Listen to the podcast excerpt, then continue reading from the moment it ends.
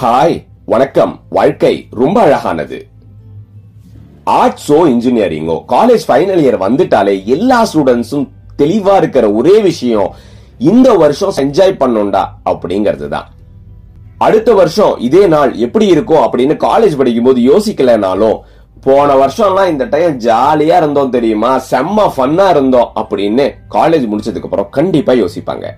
After college நம்ம என்னதான் plan பண்ணினாலும் பண்ணலனாலும் வாழ்க்கை என்னென்ன ஆச்சரியங்களை ஒழிச்சு வச்சிருக்குன்னு யாருக்குமே தெரியாது.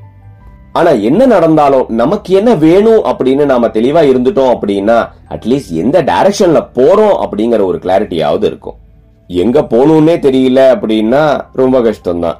அந்த மாதிரி தெளிவா இருந்த வெங்கட் வந்து ஒரு சான்ஸையும் விடல. எல்லா காலேஜ் காம்படிஷன் மியூசிக் ஈவெண்ட்ஸ்னு எந்த அளவுக்கு பார்ட்டிசிபேட் பண்ண முடியுமோ எல்லா இடத்துலயும் பார்ட்டிசிபேட் பண்ணி பெர்ஃபார்ம் பண்ணி அந்த சின்ன உலகத்துல எல்லாருக்கும் தெரிஞ்ச புரிஞ்ச ரசிக்கக்கூடிய ஒரு மியூசிக் பிளேயர் ஆயாச்சு.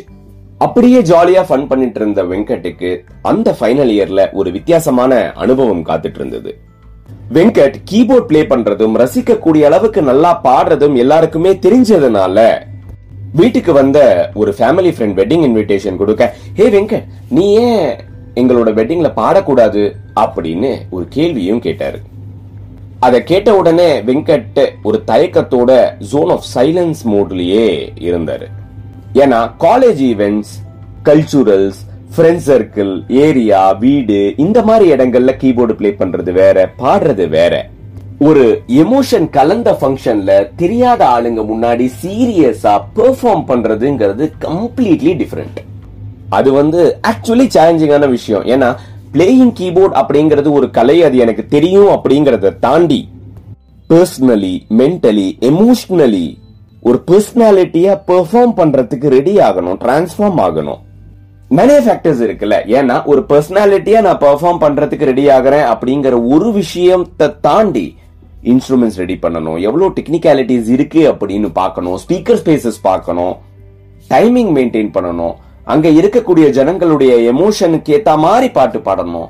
முக்கியமா என்ன பாட்டு சூஸ் பண்றோம் அப்படிங்கிறது plays a very major role அந்த தருணத்துல நம்ம பேலன்ஸ் பண்ண வேண்டிய விஷயங்கள் பீப்புள் ஹேண்ட்லிங் அப்படின்னு நிறையவே விஷயங்கள் இருக்கு. இன்னொரு ஆங்கிள் யோசிச்சு பார்த்தோம் அப்படின்னா காலேஜ் முடிஞ்சிடுச்சு. இனிமே கல்ச்சுரல்ஸ் கிடையாது. ஃப்ரெண்ட்ஸோட ஃபன் பண்ணி பார்ட்டி பண்ணி மியூசிக் பண்றதுக்கு உண்டான வாய்ப்புகளும் குறைஞ்சு போச்சு. வாழ்க்கையோட அடுத்த கட்டத்துல இசை நம்ம கூட வரணும் அப்படின்னா நம்ம இந்த ஆஸ்பெக்டுக்கும் ரெடி ஆகணும் அப்படின்னு ரியலைஸ் பண்ண Venkat set okay for it first event எமோஷனலான event Venkat வெங்கட்டோட தம்பிங்க ஏரியால ஜாக்னு ஒரு பையன் இருந்தான்.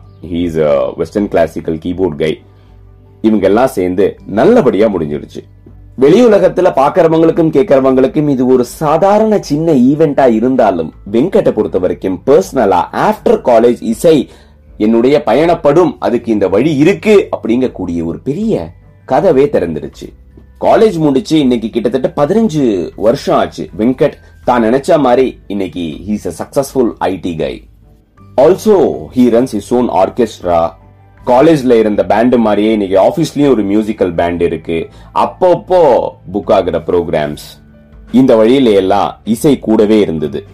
இதை ஏன் இன்னும் கண்டினியூ பண்றீங்க? உங்களுக்கு இன்னும் வருஷத்துக்கு நாலஞ்சு ப்ரோக்ராம் தான் வருது. ப்ராஃபிட்டபிளா இல்லையே அப்படின்னு ஒரு கேள்வி கேட்டா இத காசுக்காக பண்ணல.